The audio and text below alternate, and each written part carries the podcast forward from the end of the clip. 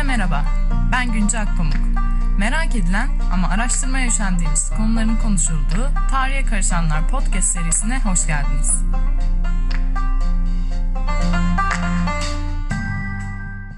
Tarihe Karışanlar'da bugün Atlas Dergisi yönetmeni arkadaşım Özlem Numanoğlu ile beraberiz ve Çernobil konuşacağız. Ee, Özlem geçen ay Çernobil'deydi ve Atlas'ın yeni sayısını detaylı bir şekilde anlatıyor bölgeyi. Ee, ben büyük bir heyecanla okudum bu Mayıs sayısında. Hoş geldin Özlem. Hoş bulduk Günce. Teşekkürler beni konuk ettiğin için. Ben teşekkür ederim. Özlem çok merak ettiğim bir bölge benim Çernobil. Özellikle diziyi izledikten sonra sanırım herkes biraz daha ilgilenmeye başladı. Bir de sosyal medyada gördüğümüz bu Çernobil videoları var. Hani evlerin arasından yeşil e, bir manzara yükselmiş, ağaçlar büyümüş, hayvanlar geri dönmüş. Doğal yaşam kendi kendini yenilemiş gibi görünüyor. E, ama önce istersen olay anıyla başlayalım. Sen pek çok tanıkla görüştün orada. E, bugün orada çalışanlarla görüştün. Onların gözünden de birazcık anlayalım olayı istiyorum. Sonra da yavaş yavaş bugünkü haline geliriz. Şimdi 26 Nisan 1986 gecesi oluyor patlama. Bir buçuk sularında sanırım gece. Patlamadan önce nasıl bir yaşam alanıymış santral? Önce bir onu hemen e, bahsedelim istersen. E, Günce aslında senin de biraz önce söylediğin hani yüksek binalar var ve onların arasında orman evet. her tarafı ele geçirmeye başlıyor. Ya da sosyal medyada çok fazla işte bir takım kreşler, tarumar edilmiş hastaneler, e, yerlere atılmış maskeler öyle görüntülere çok rastlıyoruz. Orası aslında e, Pripyat kasabası ve santralin uydu kenti diyebiliriz buraya. E, burası tamamen santral çalışanları ve aileleri için kurulmuş 1970 yılında. 79'da da santral açılıyor zaten ilk reaktörler e, çalışmaya başlıyorlar. yani burası her şeyin kalbi olan santrale 3 kilometre mesafede bir bölge. E, Sovyetler Birliği döneminde bu barışçıl nükleer enerji e, diyorlar ona. E, o konu çok sıkı propaganda yapıyorlar. Hatta diyorlar ki bu santraller o kadar güvenilir ki bunları Kızıl Meydan'a bile kurabilirsiniz. Ya. Evet. Dolayısıyla e, santral çalışanları ve aileleri için kurulan ormanın ortasında 1970'te kurulmaya başlayan bir kasabaya o insanlar gelip yerleşirken büyük ihtimalle çok tereddüt etmediler. Yani evet. kafalarından böyle bir şey bile geçmiyordu. Ve e, orada bir hayat kuruluyor ve son derece gelişmiş bir kasaba. Yani 70'lerde öyle bir yerin olmasını bugünkü aklımızla düşününce gerçekten de etkileniyor insan. Bir kere çok yüksek binalar var. Çok iyi konutlarını andırıyor. Evet.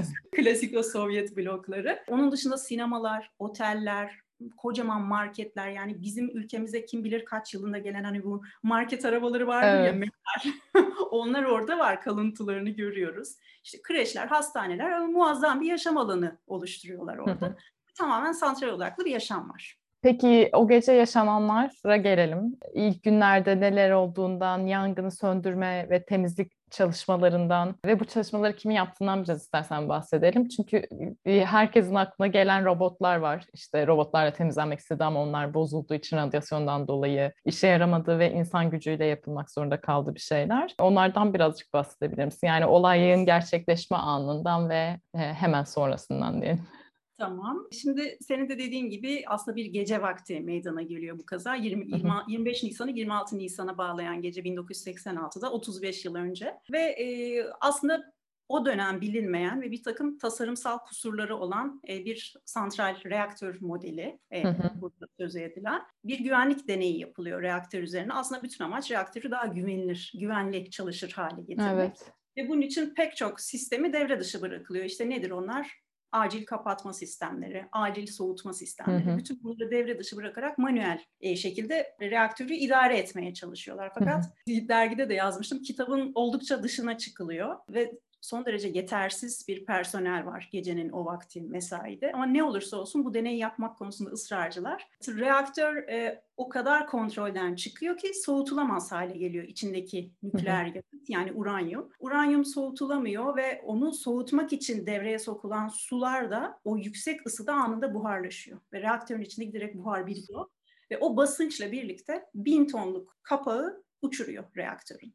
İnanılmaz. Yangın nasıl çıkıyor? İçeride grafit var, e, o yine reaktörde kullanılan ve grafit oksijenle temas ettiği anda yangında başlıyor ve bir alev topuyla hepsi çevreye yayılmaya başlıyor.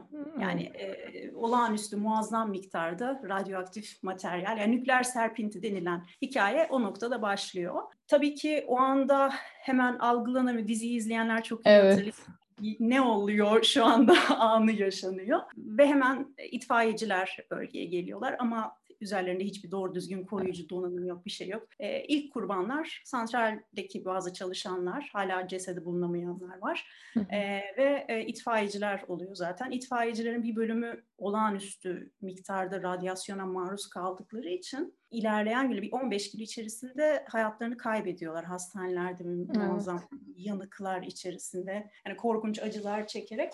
Şimdi aslında şeyden bir örnek vermek istiyorum. Biz itfaiyecilerden birinin kimlik kartı bugün Çernobil dışlama bölgesi denilen alanda küçük bir Çernobil müzesi var. Ve orada e, cam bir vitrin var. O vitrin içinde de bir metal kutu var. Bu metal kutunun içinde ne var diye sorduk. Bize dediler ki işte hatta adını da söyleyeyim. İlk müdahale eden itfaiyecilerden Volodymyr Pravik. E, bunun kimlik kartı var dediler. Ve sonra üzerine bir video oynatmaya başladılar. Kutu en son 2019 yılında açılmış hı hı. ve hala o kadar korkunç miktarda kimlik kartında radyasyon var ki e, dozimetreyi yaklaştırıyorlar karta ve sınır değeri 13 bin kat üstüne çıkıyor. Yani bunu o metal kutuda ve cam vitrinin arkasında sergilemeye devam ediyorlar. Evet. E, yani bu itfaiyeci hakkında da bir takım şeyler var ama rivayet diyebilirim. Doğruluğu ne kadar bilmiyorum. İşte gözleri radyasyon o kadar e, miktarda radyasyona maruz kalmış ki gözlerinin işte kahverengiden maviye döndüğü gibi bir takım rivayetlerde hmm. mevcut. Ama Çernobil bölgesi çok fazla üzerinde bilgi kirliliği olan bir bölge. Evet muhtemelen. Her şey inanmamakta fayda var. Evet. Peki orada olayı yaşayanların patlama anında orada çevrede yaşayanlarla görüşme fırsatınız olmuş muydu? Aslına bakarsan olay bir bakıma tarihi bir olay ama bir bakıma da çok yeni bir olay. Evet, yani o gün evet. doğan kişi bile bugün 35 yaşında.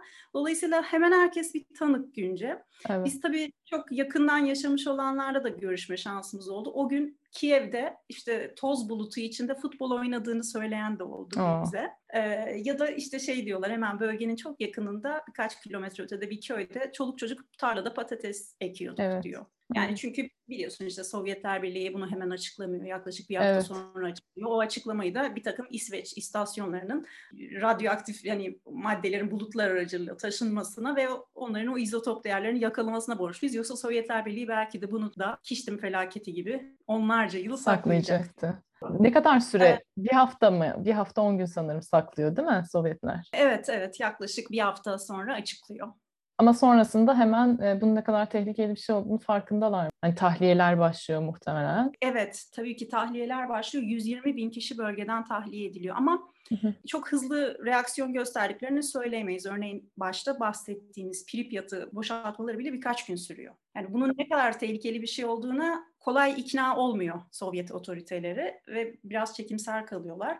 Ama nihayetinde insanlar apar topar oradan tahliye ediliyor ve her şeylerini geride bırakıyorlar. Zaten evet. bugün Pripyat'ta gördüğümüz o korkunç görüntülerde o. Gerçekten terk edilmiş bir yer orası. Bir hayalet kasaba yani şu anda. Bir hayalet kasaba. Ama tabii orada yaşam da var günce. E, hala yaşayan insanlar da var. Çernobil dışlama bölgesinin ilk 20 kilometresi için. Ya daha az kirli toprağında. Fakat bunlar da 100 kişiler. Son 100 kişi kalmış. Heh, onu soracaktım. Bu, bu kişiler orayı terk ettikten sonra geri mi dönüyorlar? Yoksa hiç orayı terk etmeyenler mi? O dışlama bölgesinden de biraz bahsedelim istersen. E, kazayı izleyen günlerde 120 bin kişi bölgeden tahliye ediliyor. E, ve bunların bir bölümü Kiev'e gönderiliyor. Bizim de görüştüğümüz kişilerden biri Anna, 88 yaşında, Kiev'e gönderilmiş kazadan sonra. E, fakat ısrarla geri dönmek istiyor. Neden geri dönmek istiyorsun evet. dedik. Çünkü orada dayalı döşeli ev veriyorlar. Her şeyini veriyorlar. Klasik Sovyetler Birliği. Yani işte sokaklarda şeysi. yaşamıyor insanlar değil mi? Ya da işsizlik Hayır. oldu, işte ev bulamadılar. Yani o sefaleti çektikleri için geri dönmek istemiyorlar aslında. Hayır. Neden geri dönmek istiyorlar? Çok ilginç bir şekilde ben burada doğdum ve burada ölmek istiyorum diyor.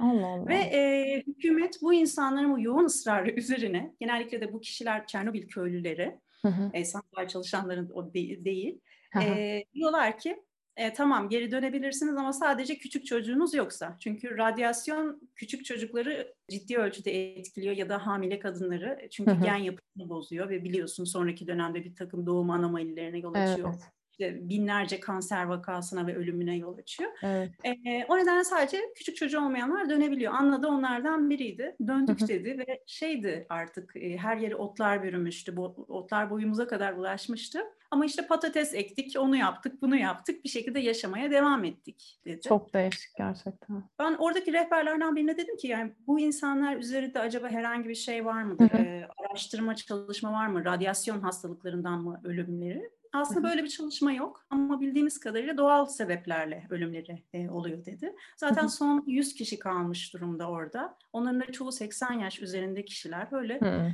Çernobil ormanları içerisinde ıssızlığın içinde yaşıyorlar. Arada bir seyyar market geliyor. Onlara e, işte ekmek, çay, yağ öyle e, şeyler e, satın alıyorlar.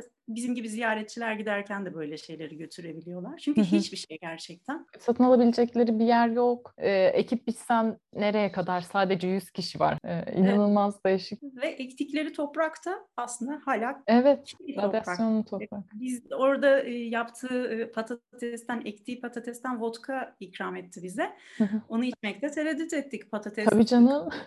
turşuları murşuları yedik. Bir güzel yedik onları ama tereddüt ettik. Ama o insanlar bir şekilde orada yaşıyorlar. Ama akrabaları bile onları sadece belirli dönemler, beş günlüğüne ziyaret edebiliyor örneğin. Hı hı. Ee, ve sonra geri gitmek zorunda kalıyorlar. Ve bölgeye sadece bu kişiler gömülebiliyorlar. Peki oradan çıkabiliyorlar mı rahatlıkla şu anda? Tabii tabii çıkabiliyorlar. Zaten giriş çıkışlarda hep e, ne kadar doza maruz kaldığına dair bir takım cihazlara giriyorsun. Biz de defalarca girdik çıktık. Hı hı. Ve orada bir ölçüm yapılıyor. Orada temiz diyorsa geçiyorsun. Hı. E, zaten kirli diyorsa orada bazıları botları falan bırakmak zorunda kalabiliyorlarmış. Çünkü genellikle topraktan geçiyor. Hı. Kirliliğin büyük Temiz çıktınız ve rahat rahat temiz- gezdiniz diye düşünüyorum. Da kurtardık kendimiz.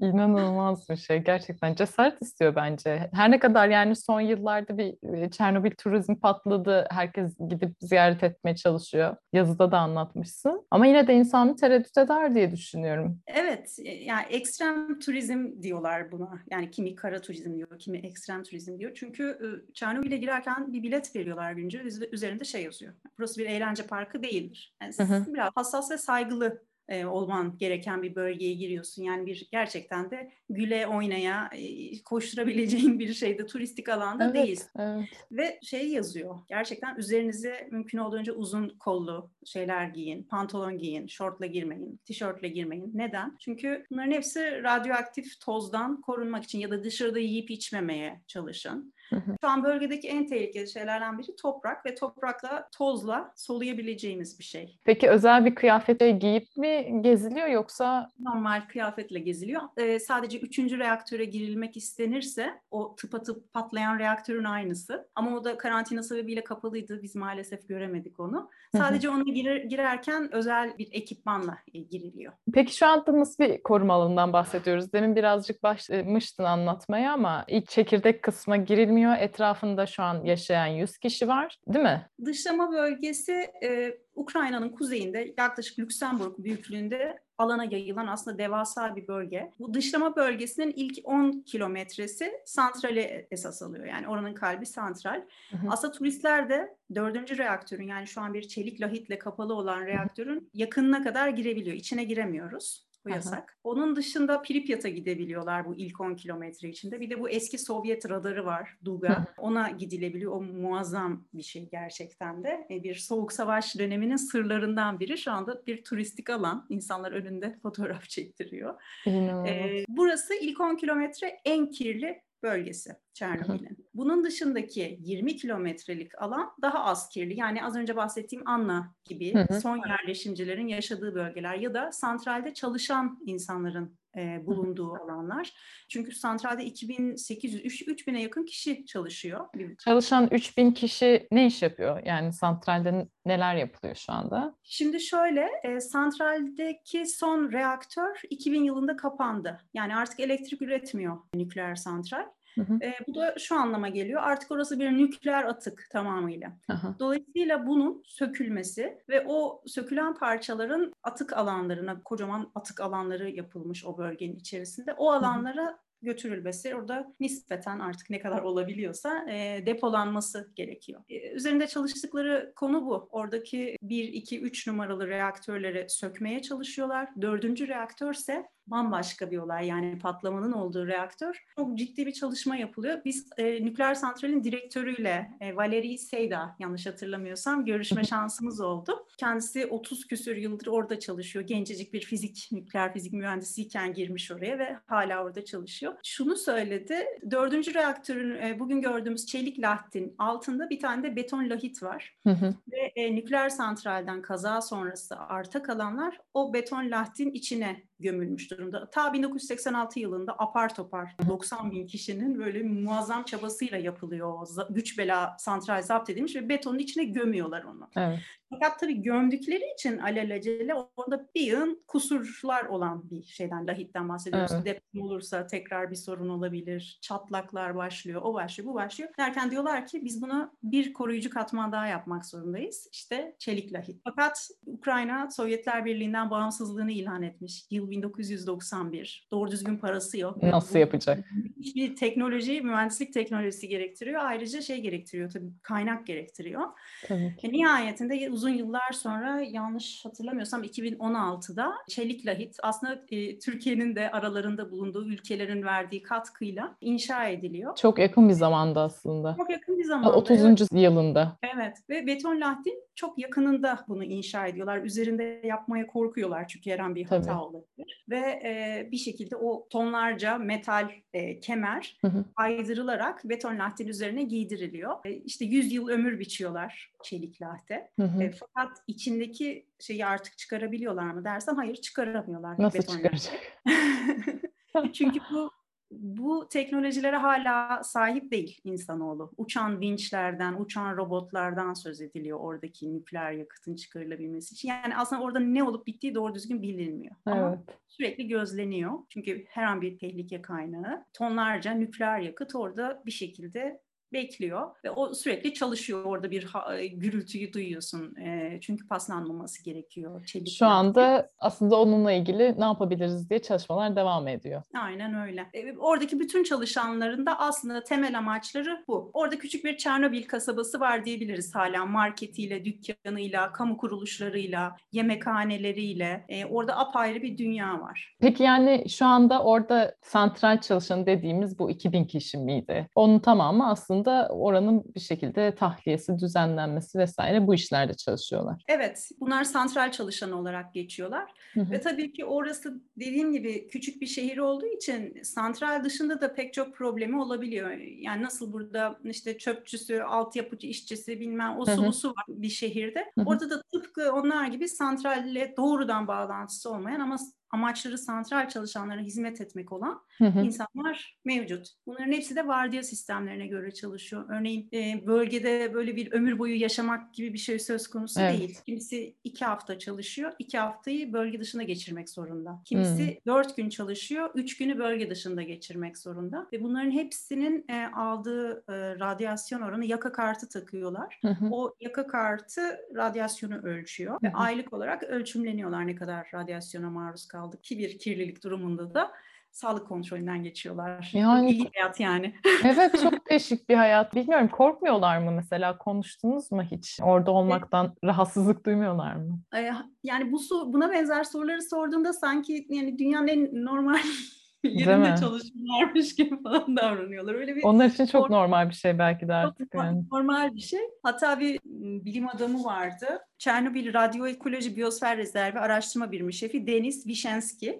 Hı hı. Şimdi e, çok ilginç onunla olan yaptığımız konuşma çünkü dedi ki ben sordum ona Kırmızı Orman'ın ta derinliklerine gidiyorlar. Orada bir takım araştırmalar yapıyorlar. Hiç başınıza tehlikeli bir şey gelmedi mi Aha. dedi. Diyor ki burada çok kesin protokoller var. Çalışma protokolleri var diyor ve ben çok kirli bir yere kafama göre gidemem diyor. Ben buraya gidiyorum diye. Bunu bir hı. kere bildirmek gerekiyor ve ona göre ekipmanla donanımla gidiyorlar. Yani toprağa çıplak elle dokunmak zaten mevzu bahis değil. Evet. Çünkü toprak kirli ne olursa olsun patates de ekilse o da ekilse bu da ekilse kirli bir topraktan söz ediyoruz. Hı hı. Onlar o protokollere uydukları sürece güvende olduklarını düşünüyorlar. Yani orada tehlike çok farklı bir kavram. Yani Evet. bir şey, yaban Moğol yaban atları var. Onların kafatası duruyordu mesela şeyin içinde, araştırma merkezinin içinde. Hı hı. Orada bir çalışma dedim ki bu radyoaktif değil mi dedim. Yani bu burada duruyor. Evet. Onda stronsiyum var dedi. Yani Yani beta ışını e, yayar dedi. Yani ben de, de ona dokunup elimi ağzıma götürmediğim sürece bir problem olmaz. Esas problem olan gama ışını dedi mesela. Covid gibi birazcık. Yüzüne gözüne götürmediğin sürece sorun yok. E, gama ışını bizim dozimetrelerimizi zaten sürekli bipleten şey gama ışını. O daha hızlı hareket ediyormuş. Hmm. O nedenle işte daha her yerden geçiyor falan. En tehlikeli olan o diyorlar aralarında. Peki e, bitirmeden şey de Kırmızı Orman'dan da biraz bahsedelim mi? E, Kırmızı Orman çok ilginç bir yer. Bu ilk 10 kilometrelik en kirli e, alan içerisinde ve santrale çok yakın. Zaten santrale yaklaşırken bizim rehberimiz Pablo da dedi ki dozimetrelerinizi camdan çıkarın bir tutun bakalım dışarı dedi. Hı Verdik birden 600 katına fırladı radyasyonunu. E, bu arada arabayla gitmeye devam ediyoruz. tamam peki neredeyiz? Kırmızı Orman'dayız. Niye Kırmızı Orman? Çünkü oradayken görüyorsunuz zaten ormanın bir bölümü kesilmiş ve kesilen yerlere radyasyon tabelaları çakılmış durumda o üçgen şeklindeki. Fakat uzakta görünen çam ormanları da paslanmış gibi bir pas rengi gibi görünüyor. Hı hı. Burası ölmüş bir orman. Kazayı takip eden bir yıl içerisinde ölüyor. Çünkü işte radyoaktif serpinti sırasında o radyoaktif materyal işte plütonyumlar, sezyumlar hepsi toprağa çöküyorlar ve daha sonra ağaçların köküne iniyorlar. Hı hı. E, bugün de bir işte 5-10 santimlik kısmında toprağın daha çok bulunuyor diyorlar.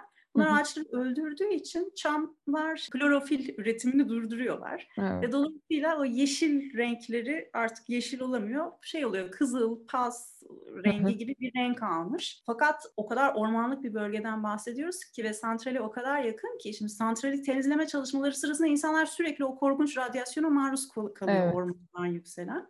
Ve diyorlar ki biz bu ormanı yok etmek zorundayız. Ve ormanın ulaşımına yakın olan kısımlarını buldozerlerle yıkıyorlar. O kestikleri ağaçları gömüyorlar. Gömdükleri yerin üzerinde bir güzel toprak kapatıyorlar. Yani başka yerden toprak getiriyorlar. Ancak o şekilde bir miktar dizginleyebiliyorlar. Hı hı. Ama Kırmızı Orman dışında kapatmadan şunu da söyleyeyim. Çernobil çok önemli. Şu anda Avrupa'nın en önemli doğal yaşam alanlarından birine dönüşmek üzere. Çünkü e, burası komşu ülke Belarus'la birlikte e, müthiş bir araziye yayılıyor. Çok büyük bir alan ve bu hı hı. alanın sadece yüzde onunda insan aktif. E, dolayısıyla bizim ülkemizde nesli tükenmiş olan türler şu anda oraya gidiyor. İşte Kunduz mesela orada gidip baraj, santralin dibinde baraj gördük, Kunduz Barajı. Çok ilginç. Ya şey demişsin yazıda, o çok hoşuma gitti benim. Radyasyon insanı bölgeden dışladı ama hayvanlar için korunma e, alanı yani korunmuş bir yaşam alanı oluşturmaya başladı demişsin. Gerçekten de öyle yani insan yok orada belirgin bir şekilde en azından ama hayvanlar geri dönmeye başladılar şu anda. Evet sanki insan radyasyondan bile daha tehlikeli bir yaratık. Evet. Bunları görünce. Evet. Ee, bize oradaki merkezlerde bazı raporlar ve fotoğraflar gösterdiler. Gerçekten Moğol yaban atları dolaşıyor işte bir takım geyikler onlar bunlar. Ee, burası şey diyorlar şu anda standart bir Avrupa ormanından farksız bir yer. Üstelik Hı-hı. giderek de daha zenginleşiyor ve daha vahşileşiyor insan olmadığı için. Çok enteresan bir şey. Çok ilginç. Ee, güzel, farklı bir tecrübeydi. O olayı yaşamış insanlarla konuşmak, orada çalışan insanlarla konuşmak da inanılmaz bir tecrübe olmuştur diye düşünüyorum. Evet, orada tabii ki bir turist olmanın ötesinde mesleğimizin getirdiği bir takım avantajlar. İşte çalışanlarla konuşma evet. şansı bulabildik. Onlarla birazcık otobüse falan bindik. Onlar mesela radyoaktif duş almaya gidiyorlar mesai sonrası. O otobüse bindik. İki saniye de olsa konuşabildik. Hatta biri kemere gelmiş Antalya'da. Gözlerinin içi parladı falan bizim Türkiye'den geldiğimizi duyunca. Ee, güzel bir tecrübeydi ama ne olursa olsun tabii ki binlerce yıl boyunca kirli kalacak bir toprak parçasından söz ediyoruz ve Çernobil ne olursa olsun aslında bir tarihsel olay değil hala yaşayan yani Çernobil'de olan her şey şu anda olmaya devam ediyor ve gelecekte de olmaya devam edecek gibi gözüküyor. Evet. Çünkü en son plütonyum yok olacak diyorlar. Plütonyumun yarı ömrü 25 bin yıl. Yani Çernobil'in işi çok uzun. Bizden sonraki kuşaklar da onu konuşmaya devam edecekler. Devam edecekler. Evet biz birazcık daha tanığıyız bunun ama aslında daha yeni başlıyor her şey. Evet. Lahtin içinde ne olduğunu tam olarak bilemiyoruz şu anda neler olacak ya da. Evet. Bir firavun mezarı gibi bir şey sanki o. Görmeyi çok çok isterdim gerçekten Lahtin içine girebilmeyi, çelik Lahtin içine. Ee, 100 yıl ömür biçiyorlar. Umarım bu 100 yıl içerisinde bir şekilde orası kontrol edilebilir hale gelir. Çünkü herkes için bir tehdit oluşturmaya devam ediyor. Evet. Özlemciğim çok teşekkür ederim. Anlattıkların ben çok teşekkür için. ederim. Katıldığın Senin için. aracılığınla fotoğrafçı arkadaşım Serkan Tekimci'ye ve e, bizi oraya konuk eden e, Ukrayna'nın İstanbul Başkonsolosluğu'na da teşekkür etmek isterim. Fotoğraflar da muhteşemdi. Atlas dergisinden görebilirsiniz diyelim dinleyicilerimize. Evet, Atlas'ın Mayıs kapağında sizi bekliyor. evet. Çok teşekkür ederim Günce ilgi Ben teşekkür ederim. için. Görüşmek üzere Özlem. Görüşürüz.